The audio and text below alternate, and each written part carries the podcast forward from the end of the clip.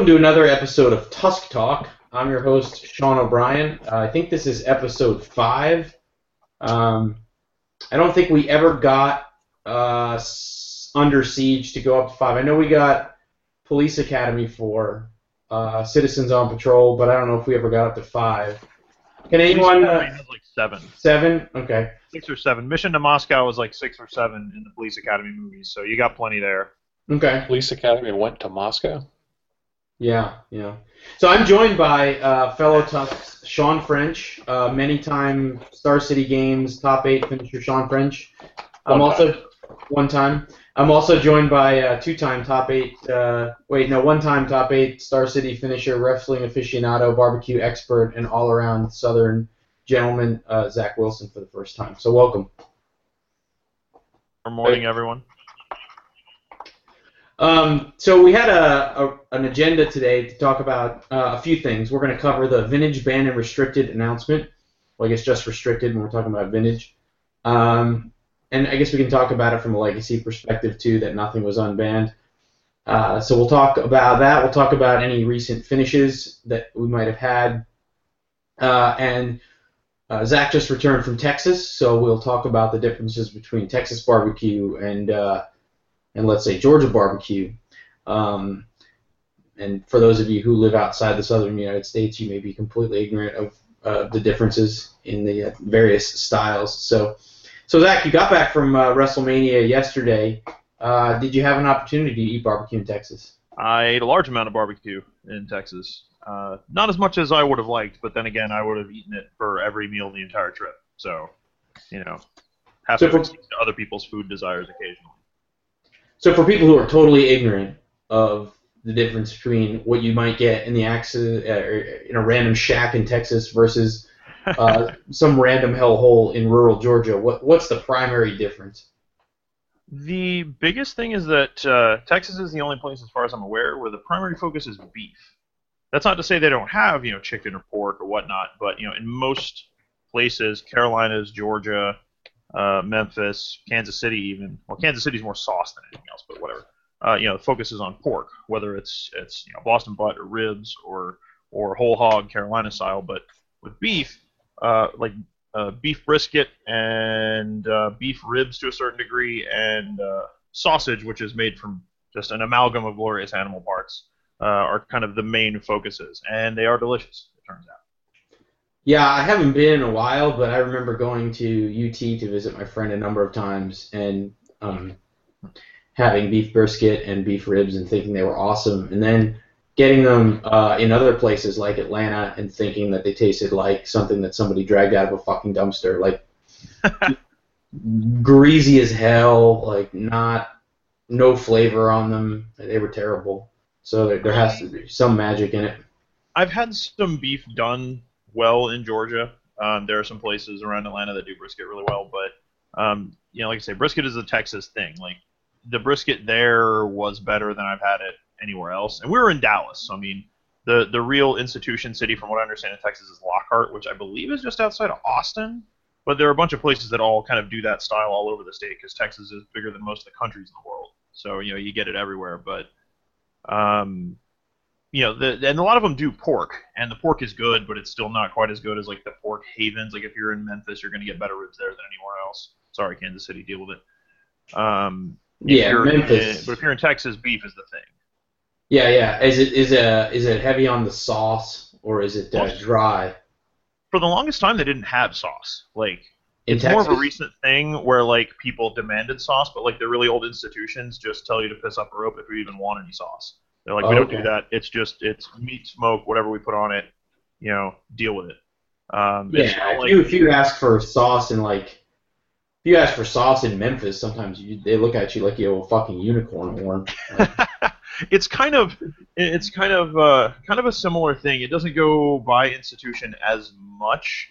Like the places we went had sauce now, but it was all very much like at the table, you know, do it yourself. It wasn't like in a lot of establishments and other places where the sauce is integrated into the whole process. Um, you know, Memphis has a whole wet ribs, dry ribs thing, but uh, uh, you know, Texas, everything from what I could tell basically was cooked dry, and then if you want the sauce later, then fine. But I never used it that much, other than just to try it, because you don't. If it's done properly, you don't need the sauce. Yeah, yeah. I'm a I'm a guy who feels like sauce is usually just trying to mask some deficiency in the meat. You know, sauce is like um, I don't know. It's it's usually too sweet. I'm not looking for sweet in my uh, my smoked meats. I'm looking Right. for the flavor of the rub, and I'm looking for you know the meat sort of to shine. You know whether or not uh, you know whether or not it's pork or whether it's beef. Yeah, putting sauce on top of a on top of a thing you've spent I don't know 14 hours lording over is is just terrible in my opinion. Kind of like you know. I don't mind the principle of sauce itself. Like I like barbecue sauce in a vacuum, and I think I, I typically like it in a lot of areas that where you're not eating barbecue, but you're eating like grilled food in some other capacity, or just as a condiment for food that is mediocre otherwise. But when it comes to actually, you know, eating barbecue, like for the most part, I'm more okay with it with pork, or you know, if it's in an establishment that specifically is giving you that. But it should still always be optional. Um, and the best places I've had it have both meat that is independently really good and sauce that is independently really good, but that you don't need the sauce to make the meat edible. If you need the sauce to make the meat edible, you have done it wrong. Yeah, yeah, definitely. So I know Virginia is for lovers. Is there any decent barbecue up in the fucking woods of Roanoke where you live now, Sean? Yeah, I just had barbecue today. It probably isn't up to your guys' standards, but there's a place that I don't like nearby that just opened up like a year ago. My standards are my fucking backyard, and like once you've had my barbecue, then sort of everything else is. Yeah, they don't make it in your backyard here. It's pretty rare for an off-the-shelf barbecue place to do it better than you can if you have your own decent smoker, just because they're looking to churn through more meat than you know you can ever hope to throw off your own smoker. So you end up getting a butt that's you know not not quite there yet. Um, I really like the pulled pork that they make here. I like how it's, I guess, dry. You have your, you know, all your sort sauces yeah, yeah. at the table, but they don't. I, I really cringe whenever somebody's like, "Oh, hey, come on over, we're having barbecue." Like you'll get there and there will just be Oh. like a, a tub that's like barbecue sauce with some little pieces of meat in it, Yeah, that's an awkward social like, like a position to be coles- in. like a coleslaw type of consistency. Like I don't want that. No. A lot Yeah. of the times when I've seen that happen, it's been like people have cooked it in a crock pot or something, and they're like, "Oh yeah, we're gonna have some barbecue." I'm like, no, you're not. Oh, oh like when the Right. guy pull- the guy opens his fucking oven and he's like, "I made spare ribs and I barbecued them," and he he pulls them out of his Yeah. fucking oven.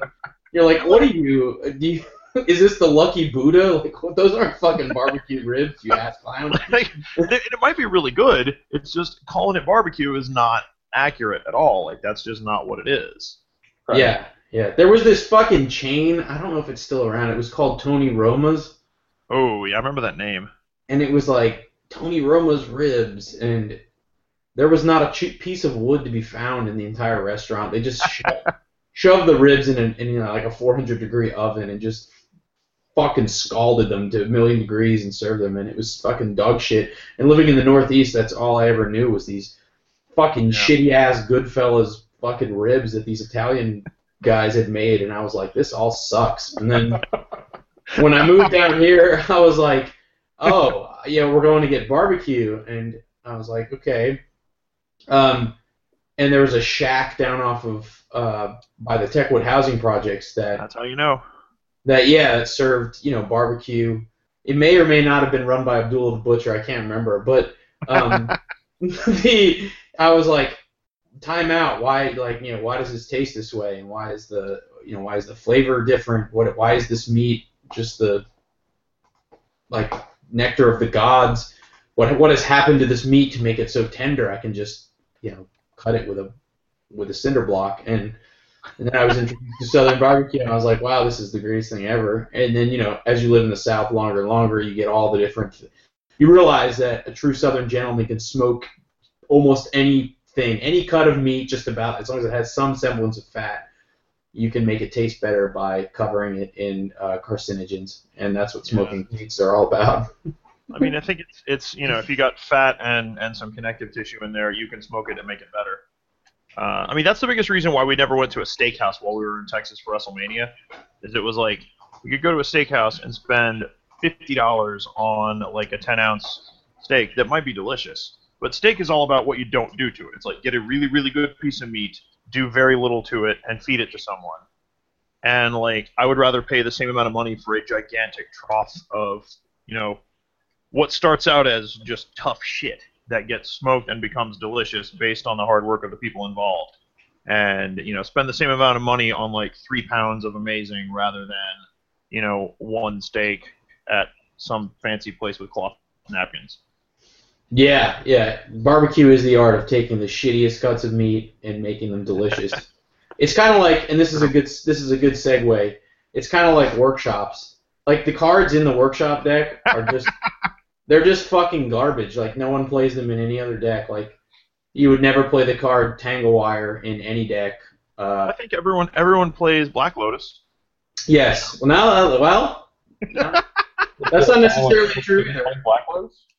Yes, I, the constant refrain I heard, uh, I believe during the first season of the Vintage Super League, was that Black Lotus was some shitty card because uh, somebody didn't play it in their workshop deck, and it was not a persistent mana source. Thus, thus was a bad card, and I was constantly shaking my head. I'm not understanding why 6.4% of the time you don't choose to win the game. So, I think that that's a perfect example of why you should not trust uh, Vintage Super League to make decisions regarding the ban restricted list, because that reflects not having actually used that card. I think. Um, I mean, by all means, tell people to you know play whatever decks they want to play. Like I'm not saying that they should be forced to use Lotus, but um, all of the most broken starts I ever had playing Workshop involved Lotus. So, yeah, uh, anecdotal, anecdotal, blah blah blah. I mean, there are times when it is perfectly correct to force of will the guard Black Lotus, and I think that the heuristic that you can, you know, that's a tough heuristic to to figure out over time, but mm-hmm. when you get it right, it feels really, really, really good to force Lotus and watch your opponent just crumble. It's it's typically, of course, when they have two plays, but if the Lotus is forced, they have no plays, which Yeah, I mean, the best case is if the best case is not really workshops because if you're counting on the Lotus for your only mana in workshops, you should mull that in a heartbeat. But like, if you're on some blue deck and you were trying to go, you know, Lotus into Ponder or Preordain or whatever to find your land drop, you know, if you have one or two cantrips and a Lotus and no lands, you still keep it, especially on the play, and then you go, you know, cantrip, cantrip, dig for whatever. But then if you force the Lotus, you have just donkey punch that person into oblivion. yeah, yeah. I have a I would good say that like one out of every out of every ten times that somebody should force my Lotus to shut me down, they only get it right like one time. yeah. I believe yeah. Like I feel safe just running it out even when it's very critical. Yeah, very very few people will will will think about it that strongly. I, I guess I don't. I mean, seasoned vintage players will will will definitely think about it. There was a there was a uh, one of the GP Atlanta side events. I was on a Bant deck that was like Stony Silences, Force of Wills, all the usual suspects, Noble Hierarchs, Pride Mages. I had like True Name. It was like Stony Bant, you know, like a Null Rod deck with Wastelands, counter spells, and all that crap. And uh, I'm up against this guy. He looks really, really Euro, and like his voice is Euro. And I just, he was wearing a nice shirt and uh, had several engaging tattoos, and I just put them on Delver.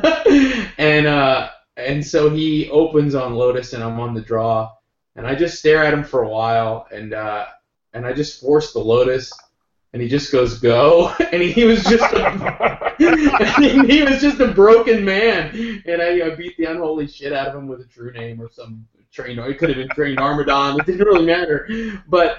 So anyway, so, so I ended up beating him, and he plays. He ends up playing Morgan, uh, our teammate Handlebars, in the next round, and uh, uh, they're talking about the previous match or whatever, and we were both wearing Tusk shirts, and it, it turns out the man was uh, Greek, and he just goes to Morgan. He goes, "Your friend, your friend Sean, he read my soul."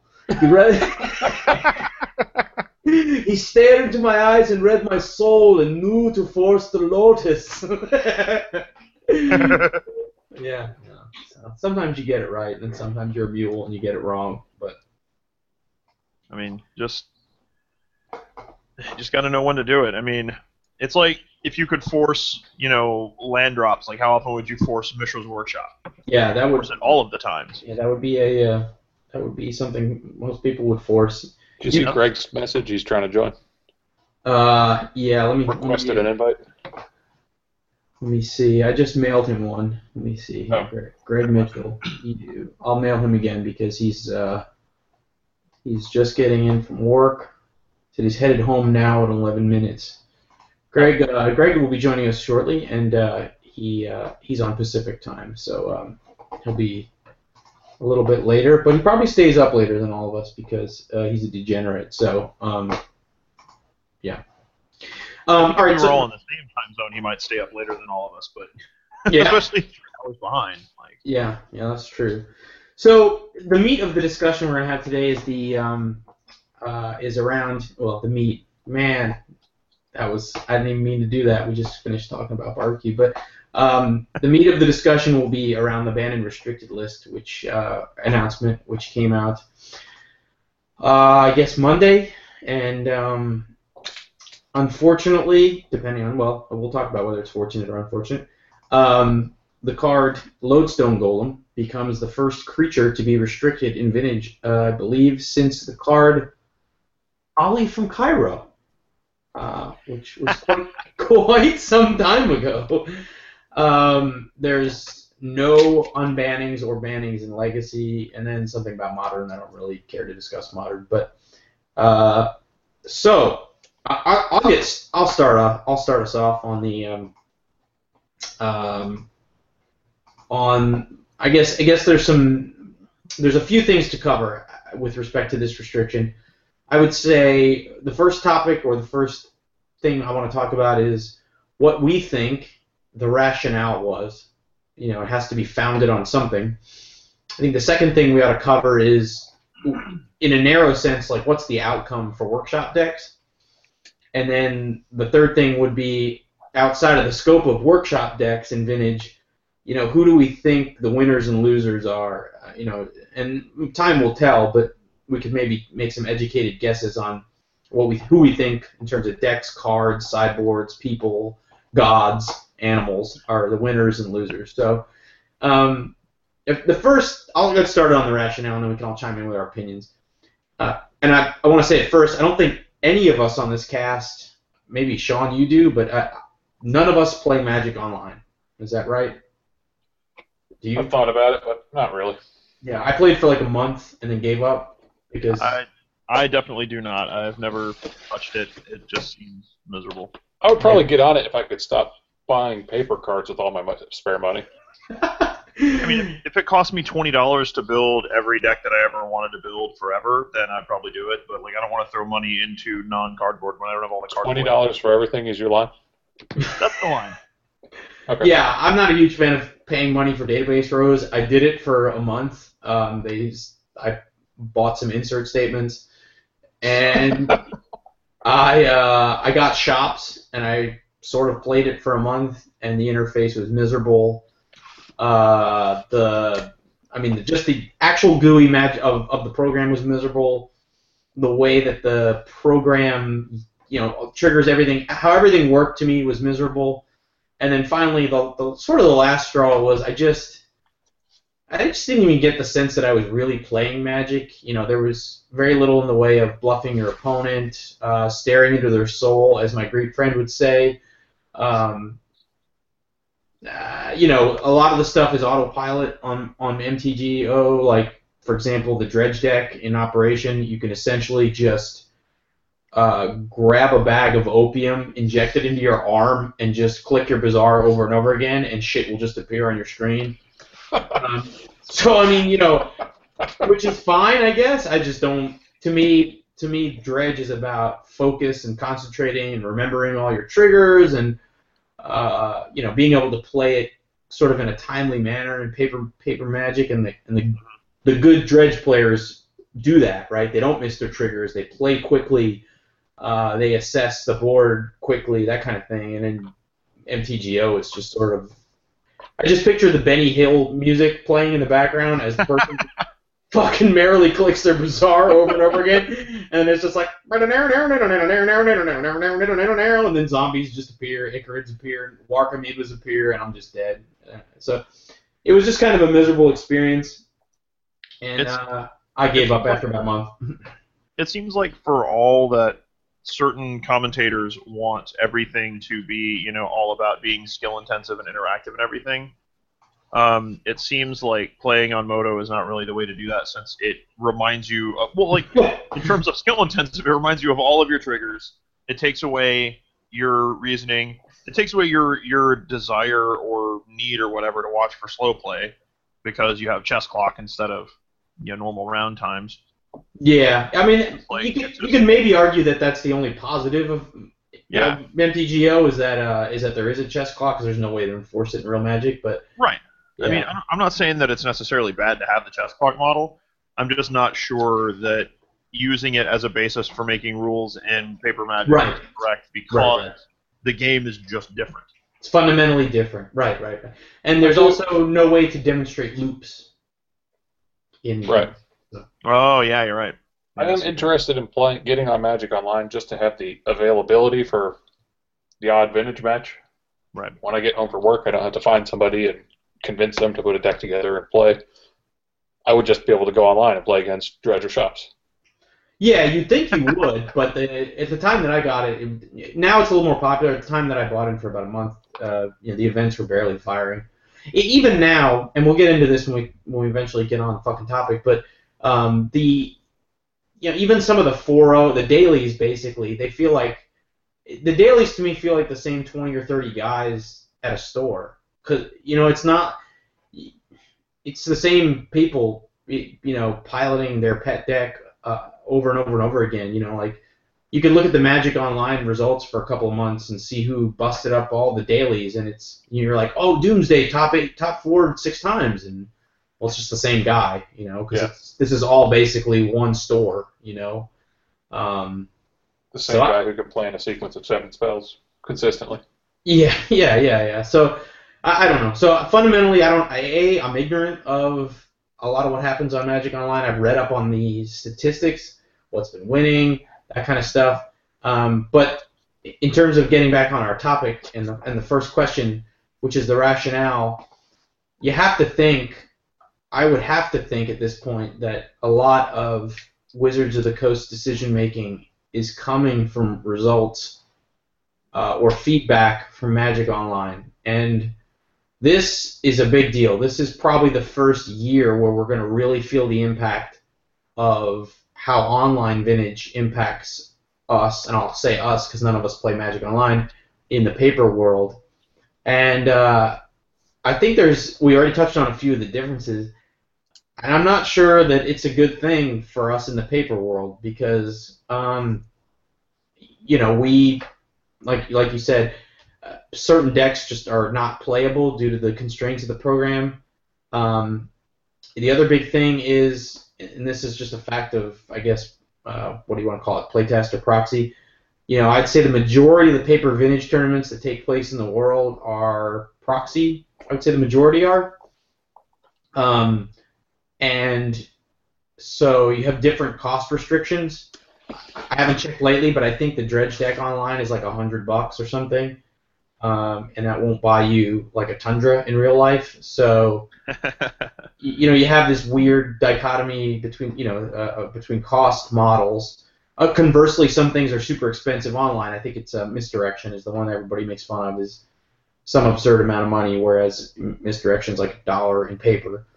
Um, and, the, and then the last part is uh, is dovetailing Magic Online into Vintage Super League. Vintage Super League is, I guess you could say, the premier platform for vintage in terms of exposure to people who have no idea what vintage is all about, who don't play vintage. And uh, VSL, much like the dailies, is a small group of guys playing vintage who are, you know, super, super good magic players um, in a vacuum or, or in other formats. who play Magic uh, for our benefit and for our free entertainment on Tuesday nights. So, but these these guys have really loud voices, um, and they definitely have opinions about what is, I guess, fun, what is interesting, uh, what should, what decks should be playable, and um, it's not always necessarily what I agree with. I think you um, put on a key word there when you said what is fun. Yeah, fun, fun. I feel like this latest restriction, I feel like their rationale, it may have been based on statistics because when you look at some of the magic numbers from January and February, another thing to remember is that the the banned and restricted uh, decision is done three to four weeks in advance of the announcement, and the reason that that happens, at least now, is that uh, there's actual hard coding that has to happen in Magic Online to to deal with it in some cases. So um, the decision to restrict Lodestone Golem likely happened sometime in in uh, early March. Um, so if if they were really looking at uh, Magic Online data, most notably the big monthly tournament now, which is referred to as the Power Nine Challenge, um, you know, the January, February Power Nine Challenge would have weighed heavily on the decision. Um, just for reference, the January one got 104 players, and the February one got 83 players, which honestly, for for the level of um, for the way that Magic is Magic Online is accessible, those numbers are pretty pitiful. Um, you know, given that you you know you see tournaments much larger than that in, in regional vintage tournaments um, or legacy tournaments. So, but anyway, I would think yeah. most of the vintage crowd on Magic Online is going to going to be people who aren't like you. You know, you play vintage, you played Magic forever. You're not particularly interested in this online interface. Screw that. So I would think a lot of people in these tournaments are probably just your Newer standard players. modern players. Yeah, yeah. I mean, it could be. I, I, uh, I know some people. You know, there's some notable names in the vintage community that do play in these these uh, online tournaments, and then there are those that abstain. But you know, from WotC's perspective, um, they, they they may see it all as data, and you know, um, I, I, you know, looking at February's Power Nine Challenge, you had 83 players. You had, uh, if you lump workshops together, and um, I want to thank Diofan from the source who went through the trouble of rewatching the matches. Uh, they published the top 16 deck lists, but if you actually wanted to get a feel for the field, you had to go back and watch replays of all these miserable uh, um, Magic Online matches. Um, and so they went and go through the exercise doing that. So that's the reason we even have this data is because these guys actually busted their ass to go and do it. So thank you to those guys. Yeah. Um, but the breakdown was um, out of the 83 players that played, 19 people played some variant of Mishra's Workshop. Um, seven, so that's um, 19 divided by 83. Calculator, calc, calc, dividing. That is the 23% of the field. So 23% of the field was Mishra's Workshop decks. Um, the win percentage of those decks uh, was 61%, which is high. Um, if you discount mirrors, it's 66%, which I think is a more interesting um, metric. Uh, Gush was 17 out of the 83 players, and its win percentage was 51%.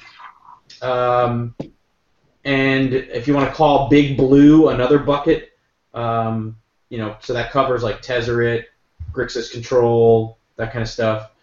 Um, that was five players. That win percentage was 40. Um, and Oath was seven uh, seven folks out of the field with a win percentage of 37%. Dredge was 12 out of the 83, and Dredge's win percentage was 48.4%. Um, and so I can kind of see if I'm Wizards and I'm looking at for me what's the most recent Power 9 Challenge results, I might look at 19 players with a 66% winning percentage against uh, discounting uh, mirrors and say that that's a dominant deck. Um, that being said, it's an 83 man event. Um, and I mean, it's not it's not a Grand Prix. It's not a right because it's never going to be a Grand Prix advantage, obviously. right. It's not. It's way too small a sample size. We had that eight man in um, DC that was four shops decks, three blue decks, and one modern deck. Yeah, I just played against tops three times. Yeah. Nice night for a walk. Yeah, no, I didn't get to cast that card because too many spears.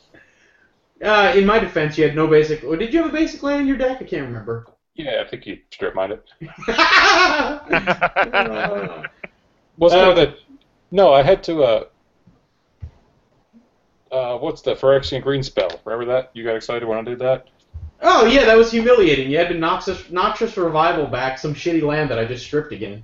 You'd, you'd wastelanded it. It was my last land. I needed a land, and you had another wasteland to play, and I kind of had to do it to play any spells the rest of the game.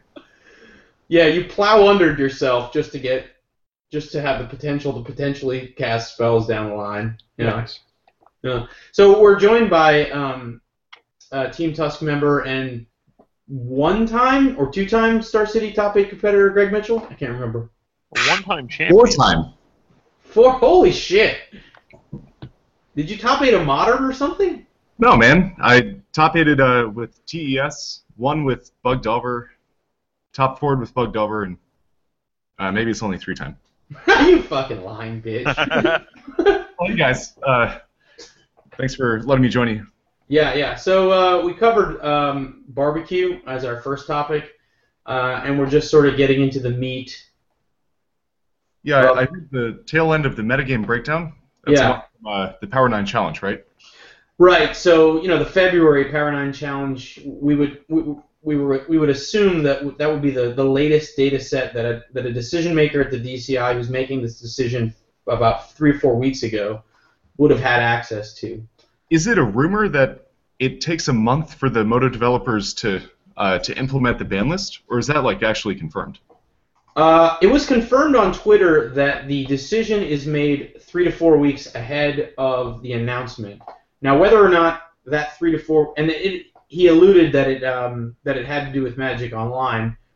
Now, whether or not it's actually Magic Online that needs that length of time to reconfigure a WPF form or whatever is going on behind the scenes at MODO to to uh, to implement a ban, yeah, I, I don't really know. They didn't actually say that it takes four months to hard code a restriction or a ban, but you would think that that's the case, right? Yeah, like as there's a lot of Wizards employees here uh, in Seattle, and no one has anything positive to say about working for Magic Online. Uh, the median salary de- uh, salary for for a developer in Seattle is something like ninety thousand, and I think they pay forty or fifty thousand. So that's like barely cost of living. It's not good. They don't get good talent. Doesn't that seem like it would trend to get like, tend to uh, uh, get like the lower or lower performing and or least ambitious people, uh, aside from those who just have the dream of living for of working for Wizards? Yeah, exactly. They, So I, so I see you studied at the University of Phoenix online. Well, hey, don't talk don't talk about that. We know a Phoenix. Yeah, that, that's true. Uh, yeah, I, I don't know. I don't know. What, I, I do know that at some point it may still be the case that the that the app was developed in WPF, which is basically a business desktop framework created by Microsoft to do like data entry forms apps, which it's it's an okay framework for doing that kind of crap, but essentially they're implementing a video game, so uh, you know, it's not like it's uh, all dynamic and pixel based. You know, it's it's Yeah, and it's been Yeah. deprecated twice now, I think. Like, I think there's two successor technologies. Yeah, yeah. WPF is not a skill set I necessarily want on my resume uh, as a technologist right now, but but I digress. Even if they're just hard coding all this shit in Fortran behind the scenes, it, it does seem like they need a, a, a little bit of a lead time to implement. But really, all that, that that means for our discussion is that the data set that they would have been eyeballing would have been a little staler than the more recent ones. Um, so if if people had sort of adapted to whatever the latest shop deck is, and it had fallen back in line, which you know, it looks like now it's its win percentage is somewhere slightly below 50%. Um, that you know maybe this maybe they would have uh, taken a different tact. Um, yeah. So, so I'm speaking as an admitted blue mage here, but uh, even if the win percent is 30 is is 50% and it makes up 20 to 30% of the field, I think that there's an argument that that's not healthy and good for the format. Yeah, I mean, it just depends on what you want to call, uh, how you want to group your decks. So if we take a look at the other side of the coin, um, Mental Misstep is played in 70.75% of the decks on MODO, and it has a relative dominance of 67.45%. Um, so do you want to say that the card or the tactic mental and oh, just keep in mind force of will its its inbred cousin is right behind it at 64% of the decks play force of will um, with a deck dominance of 63% and those numbers come from mtg goldfish which is just um, uh, basically that's just a troller for all the dailies um, so that's only looking at um, i believe they only publish 4 lists is that right i'll have to go look um, Uh, but I think they You publish ones one also. Ivo from leagues. Oh, okay, okay, yeah. Um, So yeah. Go on. it really it really comes down to what you value in a format. Like, I don't think anyone believes that Wizards makes these decisions based on numbers, right? Like, they certainly have never given us indication that it's evidence based. No, this is true. Um, my my thesis was that they did it more on outcry. Right. So if your if your evaluation metric for a format is how unpleasant it is, like that's obviously subjective, but they think they know best. I mean, if that were the case, though, I, just me personally, I don't get why Bazaar of Baghdad Go or Orchard Mox Oath, which is the exact same hypergeometric distribution as Shop Mox Golem Go, is any more or less fun or interesting. I mean, I've picked my cards up far more times to to Orchard Mox Oath than I have to um, Shop Mox Golem, simply because Chalice isn't around. Any- Sorry, I should say that in the last year or so, or not year, but eight or nine months, I've you know I felt like Shop Mox Golem was since the percentage of just having Land Mox Plow is exactly the same, assuming you're actually playing removal in your deck. Well, the thing is, if you look at the announcement, uh, they actually, you know, the first sentence is that they continue to see an imbalanced metagame, uh, and that Mishra's Workshop decks are significantly overrepresented. Which, I mean, they don't define what would constitute correctly represented, but the implication is that they have some number in mind of what would constitute the ideal amount of Workshop decks, I guess.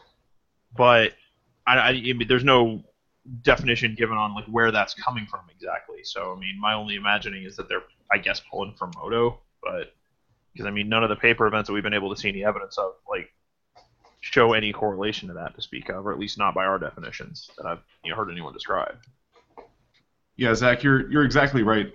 I, my guess for like where they want that line to be is maybe 15% of the field, and if you look at MODO, it's usually at least 30. It looks like that Power Nine it was 50% of the field, roughly.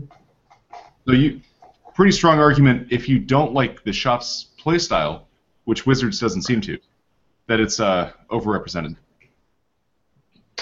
Yeah, I mean, being, I, I mean, I'm not a shop player. I consider myself, I'll play just about anything. Um, I mean, I'll, I'll, I'll take the mantle of being a shop player since it was the only vintage deck I owned for 12 years. Um, and Sean's not a shops player. I don't consider myself a shops player. I mean, I- I've audible to it at champs the last. I don't consider myself a shops player. I, I've audible to it at champs the last two years, but that's not because I'm I consider myself a shops player, there just wasn't another deck that I You just happened to play shops a lot. I, I mean, I definitely thought this year champs it was the best deck. I didn't think it was particularly close. I felt like um, I felt like it was just the best deck. I mean, It's I- an extension of the O'Brien school. it is an it is an extension of the O'Brien school. You did invent it. Don't Yeah. stroke his ego. He has enough on that on his own. Well, you know, I, I, I definitely, you know, I definitely think it was the tier one deck at, at, at champs this year. I, I have never actually really won anything of consequence with shops, though. The only times that I've made it through any seven plus round tournaments have been with blue decks, and I think that's telling. Like the consistency of the restricted list plus force of will plus, you know, plus I guess whatever's left as far as cantrips go, which is preordained at this point um, over a long event seems to most of the time win out. I mean, if we look at the last two champs, they've both been won by oath. Um, if we look at champs, pro- if we look at champs during the Treasure Cruise era, top eight only had one shop stack. Um, and then this past year, there were two shop decks, one of which I believe the participant had a buy, which there were very few buys handed out for champs this year. But but uh, I believe who is it? Was it Rich Shea? Who was the other top eight competitor that got a got a Paul Mastriano made top eight? Is that right? He had a buy anyway, um, and then of course both years Oath Oath just won anyway. Um, so all I'm saying is if we're talking about feelings and we're talking about the feeling of losing to a broken opener, in this case obviously being Lodestone Golem since that's the card that got restricted, I just don't feel like the broken opener of Shop Mox Golem is any more or less oppressive, miserable, or interesting than Shop Orchard, or sorry, Orchard Mox. It is a little Oh. easier to fight Oath than it is to fight shops. Game one? Post board. Would you Post board, you have to target Oath and cheating creatures into play. Against shops, you have to. I mean, okay, you smash three artifacts, you're dead on. You're just still dead. You can't cast your other spells. Sorry, you've wasted your time smashing artifacts. Nice night for a walk. Yes. What What do you think, Greg? You think uh, compare compare contrast Oath of Druids with with a shop opener? Do you agree with Sean? Uh, I definitely agree with you that Oath of Druids is is miserable, but despite having won a bunch of events, it's never highly represented. And I think that goes to what Sean said. It's it's pretty easy to hate out, whereas it's very difficult to hate out shops completely, because shops' plan is to prevent you from casting your spells. So I don't think we'll ever see more than like 10% Oath. It's just not possible. Whereas shops can be overrepresented if it's too good. Isn't that sort of an indictment on Oath though? If Oath is seven percent of the field, but it wins cha- uh, champs every year, or puts two, one or two in, in the top eight, or do you just think that that's yeah, it's just a guy got on a hot streak? I mean, granted, the, the, the deck Oath of Druids or Oath as an archetype when it can't I find mean, a card. we Oath of Druids- you were talking about, where we're talking. Okay, maybe Oath's Oath is objectively just as good and oppressive to the other decks, but I don't feel as bad about Oath, so it can stay.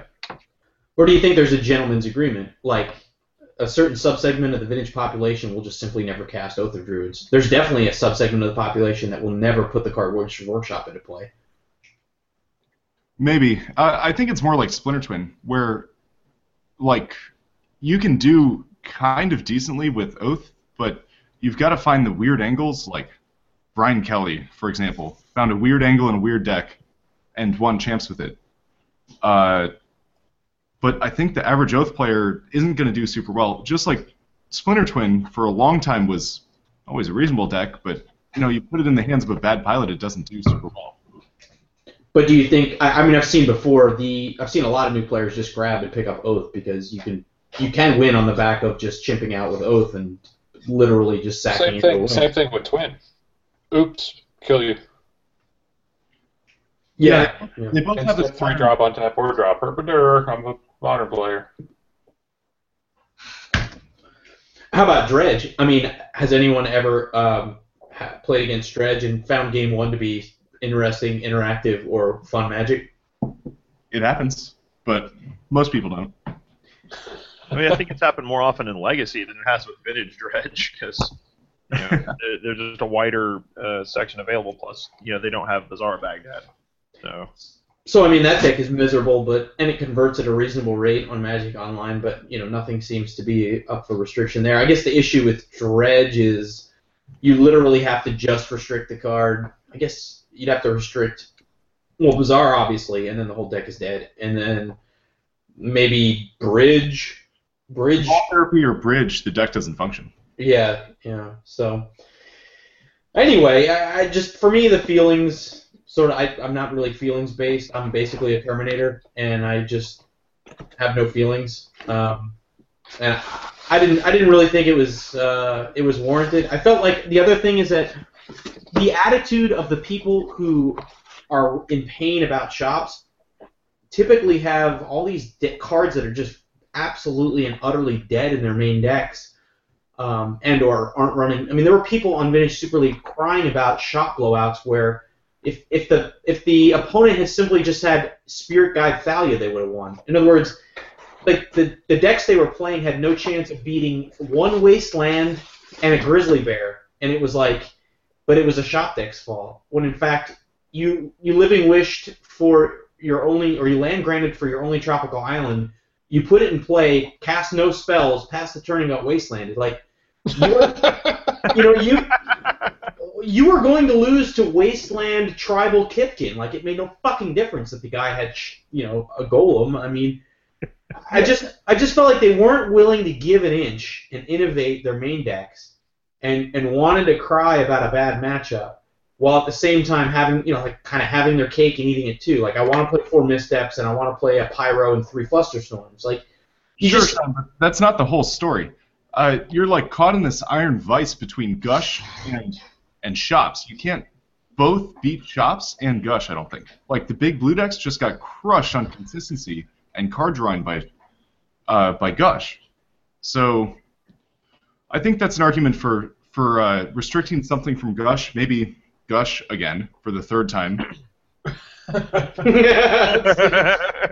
absurd. I mean, Gush is an absurd magic card.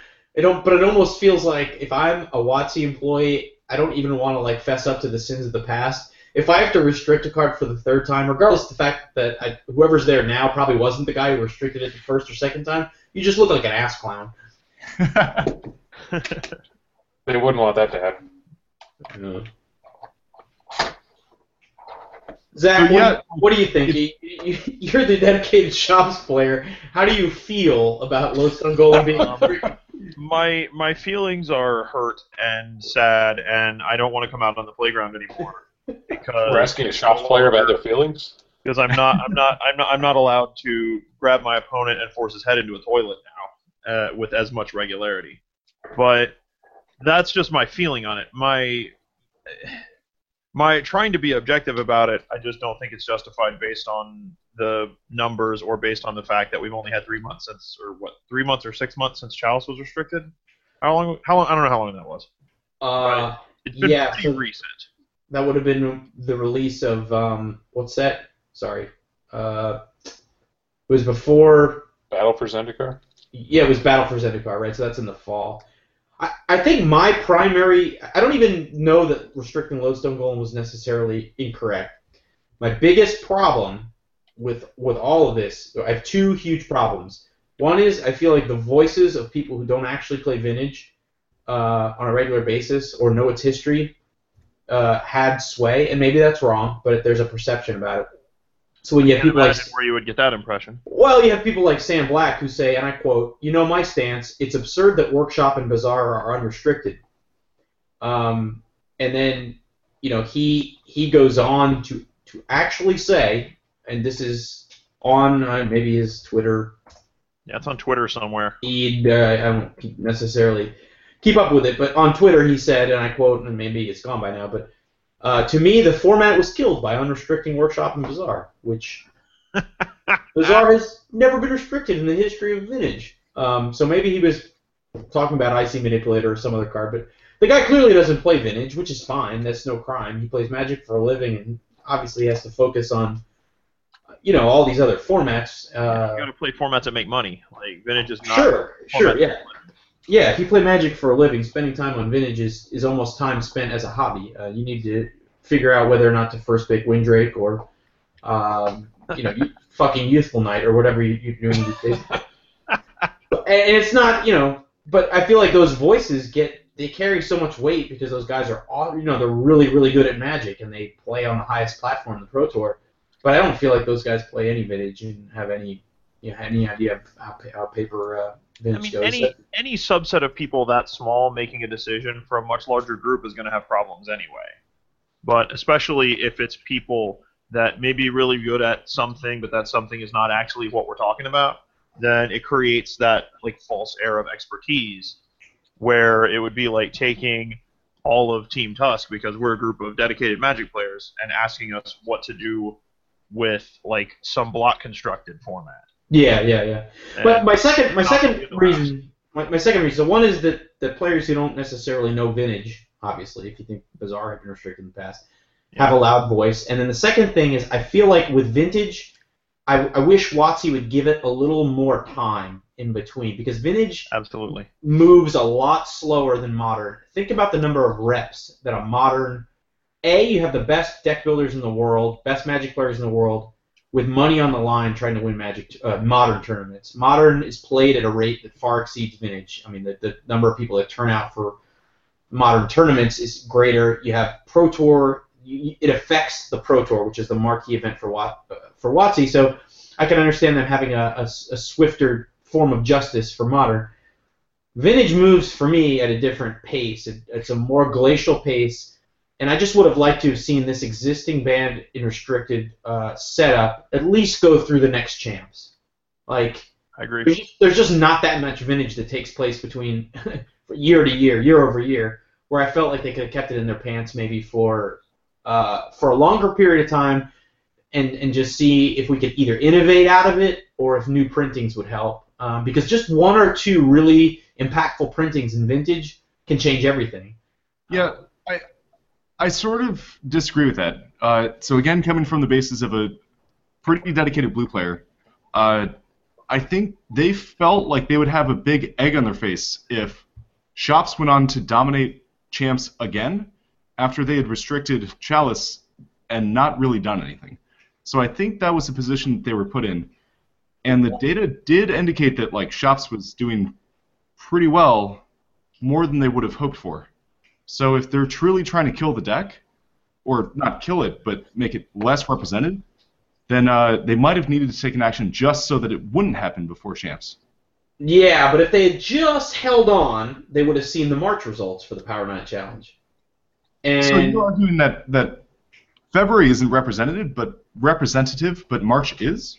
I, I think that well, things changed. things And- and- well, they did. was Um, still quite represented. It They were. well. They were, but Gush was was more represented and had a higher win percentage. So if I the idea was to take the could deck add- that the deck that was dominating, for example, in the March Magic the Gathering online results, 74 players, so about the same field, right? You had 15 shop players with a win percentage of 52%. You had 18 Gush players with a win percentage of 55%. And then even even more ridiculous, you had Oath with three players with a win percentage of 78%.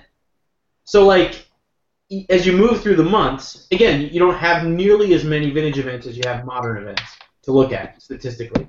So it's like three months of vintage is equivalent to like three weeks of, of modern. You know what I mean? And I understand that they're pinning the ban restricted announcement to set releases, which I think is also a problem. So they're almost pressured into making this this snap decision. But I felt like if they had let it, uh, what when's the next set coming out? Shadows of Innistrad. So we'll have. I guess what I'm asking is, would there have been another ban restricted announcement before champs next year? Certainly yes, right? There's going to be a release in the summer. I thought that that might have been a more prudent time to take a look at vintage. I just thought it was a little quick. Because now if you look at the March Power 9 challenge, you realize, you know, shops just isn't that impressive. It's less than 50%. Uh, shops at shops versus Gush in head to head is 44%. Uh, right, but what's the the field percentage? The field percentage was still at least thirty percent, wasn't it? No, it was less. No, it's less. So you had 74 players, you had 15 shop decks, 18 Gush decks, Hmm. 14 big, what we call like blue control that isn't Gush. So lumping together uh, you know, Landstill, um, fucking Delver, generic Delver, Grixis, uh, not Delver, uh, Painter, uh, those those Tezzeret Thought, Thoughtcast decks. So that's 14 players that what we'll just call blue control, which grossly underperformed Gush. Gush Gush is a blue core deck, 18 players, win percentage 55%. All other blue control that isn't Oath, 14 players with a win percentage of 40%. So to your earlier argument, if you're playing blue and you're not playing Gush, you're just a fucking donkey. You're a mule for the fucking tournament. Yeah, I, I really think that the problem is not shops. So I understand shops being annoying, uh, and I understand why they banned it. I'm not upset about it, but I, whatever. It might have been misreasoned. The real problem definitely is Gush because you have these decks that have 15 mana sources plus what five moxes maybe if you're playing Mentor. Right. Versus, like the old big blue control decks had easily 25, 26, maybe as many as 30 mana sources. Much better against shops. Uh, so I think like Gush pushing those other blue decks out of the format is the bigger problem, which is what we're going to see. Well, do you know who lost in the top eight uh, of that March Power Nine against Shops? No. Randy Buehler. so there's your conspiracy theory. Randy tweets on the 26th of March. I am so tired of turn one lodestone golem. Even if my deck does have 10 removal spells for it, plus force of will, still scary and unfun. Yeah, see, unfun is the key word there. I think. You know, it wouldn't i- i- if it were something that was cool. Then I don't think it would be as big of a deal. But you know, if we combine unfun with defeat, then that becomes the issue. You know, depending on who you're asking, what counts as unfun.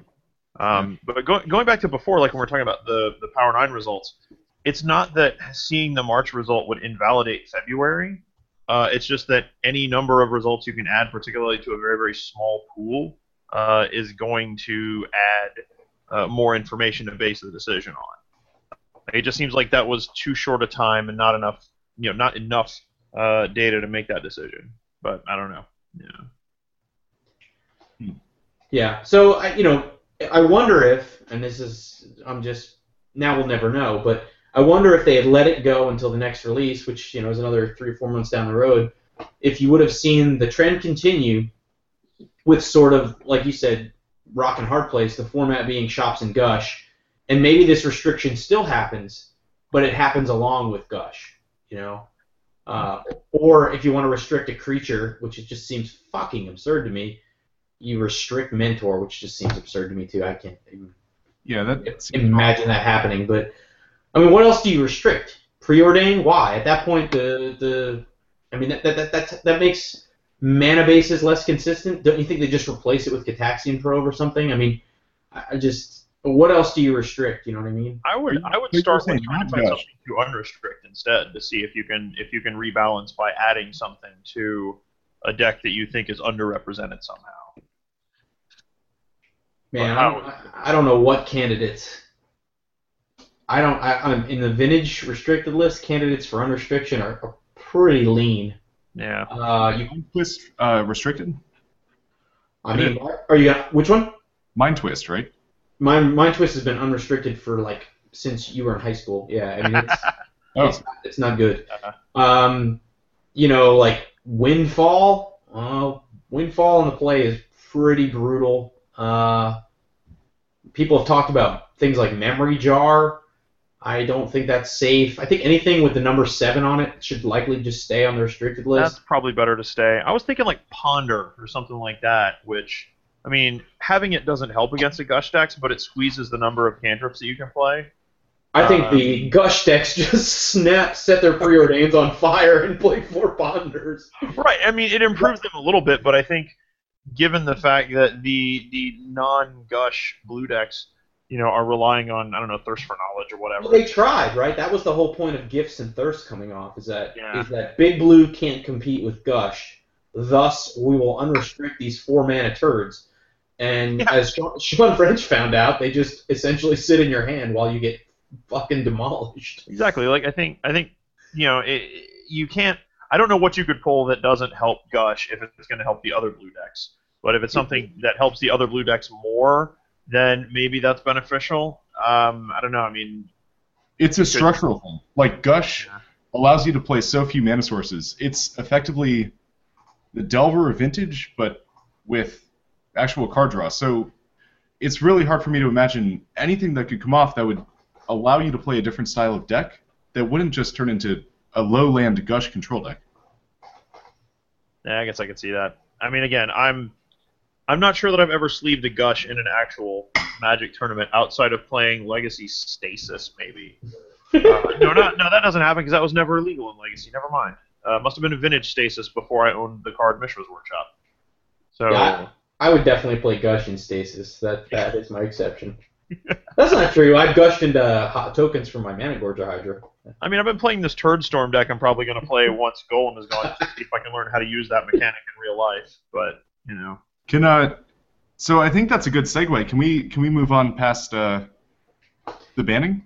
Yeah, yeah. Sorry. So I Like had, where do had where we- where do we go from here? Exactly. Yeah, I had I had two more sub subjects. One was well, what's the outcome for for a workshop deck besides just jumping off a bridge? Um, and then you know who are the winners and losers? At least take a guess at who are the winners and losers.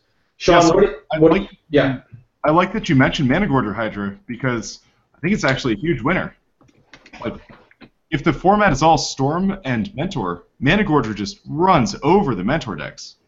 It does, and it also gives you, in my opinion, you should be playing black, and black gives you the best tools to fight Mentor pretty universally. The black version that I copied from you and played a lot of um, does not lose to Oath. Yeah, you do not lose to oath because, because you have decay and other removal. You have a million counter spells. You have Thoughtseize, and then if tokens are a problem, you have all the black tools to just annihilate tokens. Like I had a mostly dead sideboard because for some reason I had all the token hosers, and I would like slam one, and then play my Hydra, and then they'd make a demon. It's like, well, that's bad. And then I would just kill them through the demon. this one has to jump block, and you still get to trample through. That's pretty funny. Yeah, try to draw seven. See see what happens. And some of the narrow red answers that normally work versus Mentor don't necessarily work versus a Hydra.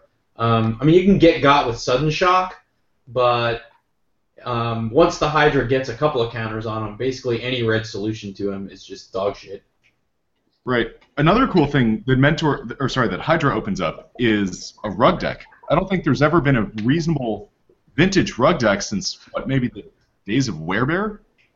Well, So there was a Tarmogoyf rogue deck that top aided um, and beat Sean, who was on budget, I believe, in the That first. guy was so loud.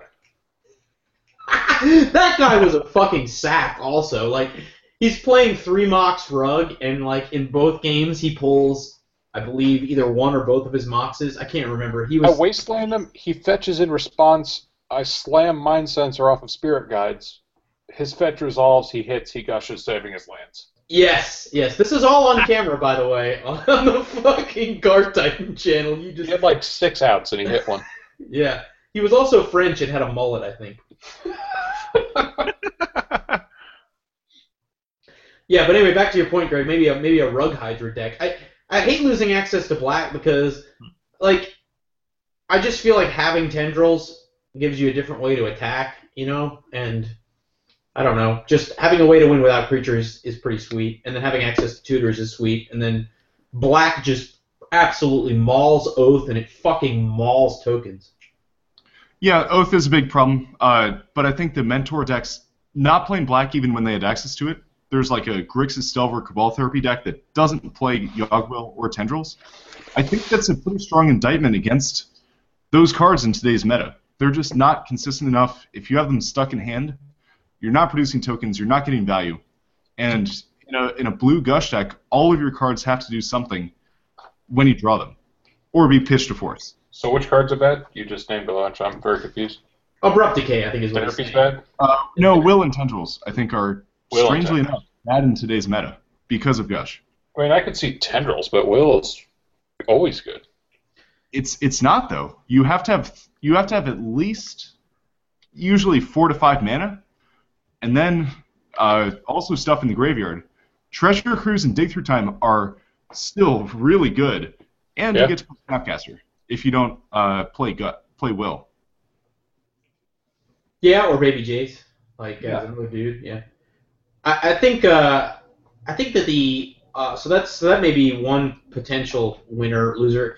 Uh, Maybe another loser is Dredge, and and just just from the perspective of let's just say that people carve their shops hate down to like three to four cards in their sideboard, which I think is a mistake. But if if you're down to four cards in your sideboard against shops, then maybe maybe you play extra Dredge hate. I don't know. I think that's probably true. I mean, you know, you you those are the two big boogeymen in the format for so long. So you know, if you're doing what everyone thinks is going to get rid of one of them, which I don't think it will, it'll just decrease the presence and the uh, uh, power a little bit, or force to change strategies. But you know, you're you're going to naturally say, well, if I have these, you know, like reserved hate slots, then you know I might as well. If if you don't already have a really good dredge matchup somehow, then you might you, know, you might as well throw some extra in there for it. You know, unless it's just gigabytes and you don't expect to see that. You know, the other thing is that there aren't a lot of cards that uh, cut across shops and something else. Mana does, but like there are cards that cut across Oath and Dredge, right? So Priest in your sideboard cuts across two decks. Cage cuts across two decks. Yeah. Or if you're Sam Black, you just put sideboard cards in, and then against uh, Storm player with seven cards in his hand, just cast your Mentor instead of winning the game with Stony Silence and having Pyroblast up. Well, but but I mean, in Legacy, it, it, he might have another turn because of I don't know, wishes. Uh, anyway, I'll stop poking. I think I think the other uh, thing to remember though, or the other deck that's going to lose out some is one that you mentioned before, is just like any of the relatively low-powered hate bear decks. Yeah. So you think the biggest losers are the hate haters? Like with a with a narrower target, like not having to, to shoot for both gush and shops. Don't you think they get better? I think it's possible if you build them that way, but they they have to laser focus on it, and I don't think that that matchup is ever going to be quite as good as their matchups were against shops in a lot of cases because it, with a lot of the gush decks, like I think they're going they're going to get too far ahead. I mean, I'll have to test it to find out more, but I'm not good at testing things that aren't shops, so you know I'll have to see what it looks like. But having a deck that is your like your natural target in the field uh, suddenly drop, I think is going to cause some problems. You know, for the for the hate bears decks, which in a way kind of hurts the format because those were some of the cheaper decks to build. So hopefully that doesn't keep people from playing or you know anything like that. But They they got kicked in the nuts by the chalice restriction too. So that you know this is oh, that's true too. you know that was a commonly played card in a lot of the hate decks. You would just play chalice and for the purpose of hosing moxes. So yeah, I don't I don't I mean you know hate hate bears isn't a popular deck when you look at it as a percentage of the field, but it is a popular deck in paper magic, especially in paper sanctioned magic, right? So like Yeah. at champs, for example, you probably have an, a, a slight overrepresentation of hate bears, and either the red white one or the mono white one or junk or whatever. And you are hoping. I mean, what we talked about the field at champs last year was almost 30% shops, so you had a 30% chance of sitting down if you just decided to play three or four katakis in your deck against sitting, you know, sitting across from a shops player and um, having a, I'd say, a good matchup, if not an, a really good matchup. I think I think it was really good overall if you uh, uh, you know if you built it that way.